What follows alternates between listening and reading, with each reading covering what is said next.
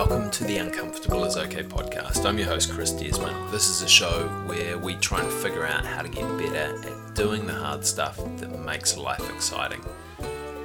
Now, I've had a couple of people reschedule their podcast interviews, so this week, instead of an interview, I'm flying solo on this one. It's just going to be a quick, short episode talking about hardship. Life is good in the developed world, we live a generally safe and comfortable life. We will see on the news tales of war, disaster, Donald Trump, new diseases, and general bad stuff happening. And we'll even have some bad stuff happen to us from time to time. But when we're caught up in viewing the world this way, it's really easy to forget that we live in the safest, most prosperous time in human history, with access to all the modern advancements, including healthcare, and as a result, uh, living the longest lives that our species ever have. We have it so good that we can simply just push a button on our phone and get Uber Eats delivered while we Netflix and chill. Um, we may not be living in a utopia, and there are still a whole lot of problems that need addressing, but as a whole, things are generally going along pretty well. And living in this safety and comfort is, is great. Uh, the fact that most of us don't need to fear for our lives or worry where the next meal is coming from gives us the capacity to focus our energy on a whole raft of interesting possibilities. Safety and comfort free up our capacity to pursue passions, go on trips, uh, and design our life the way that we would like to. And most people would agree that being safe and comfortable is a good thing for us. Um, I'm definitely one of them.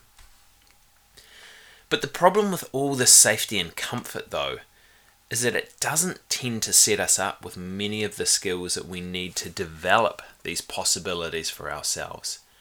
It doesn't give us the ability to persist when the going gets tough.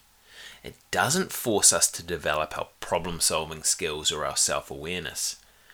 It doesn't give us the fulfillment of having worked hard for something that we were striving for.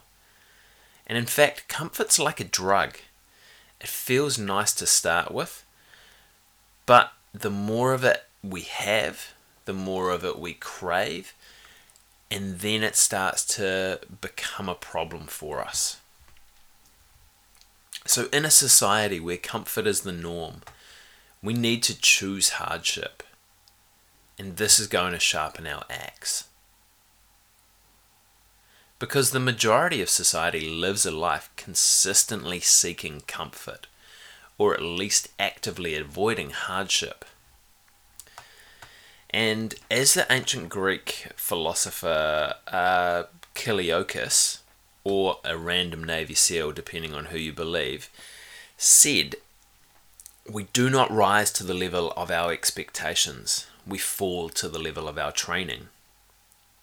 And constantly living in comfort never gives us the chance to train our abilities to overcome challenges. Not being able to overcome challenges leads us to living a restricted life. It's like trying to cut down a tree with a blunt axe. And to use this metaphor, the axe is our training or our skill set here, uh, and the tree that we're cutting down is life, which is actually kind of ironic when you think about it. Um, but we can swing and swing and swing but the, this blunt axe just keeps bouncing off the trunk when we're living in comfort. But if we stop swinging, choose hardship to sharpen our axe, when we return to swinging, our chops now start to cut. And hardship's different for everyone and changes during our lifetime. Hardship may be a physical hardship of a challenge beyond your capacity.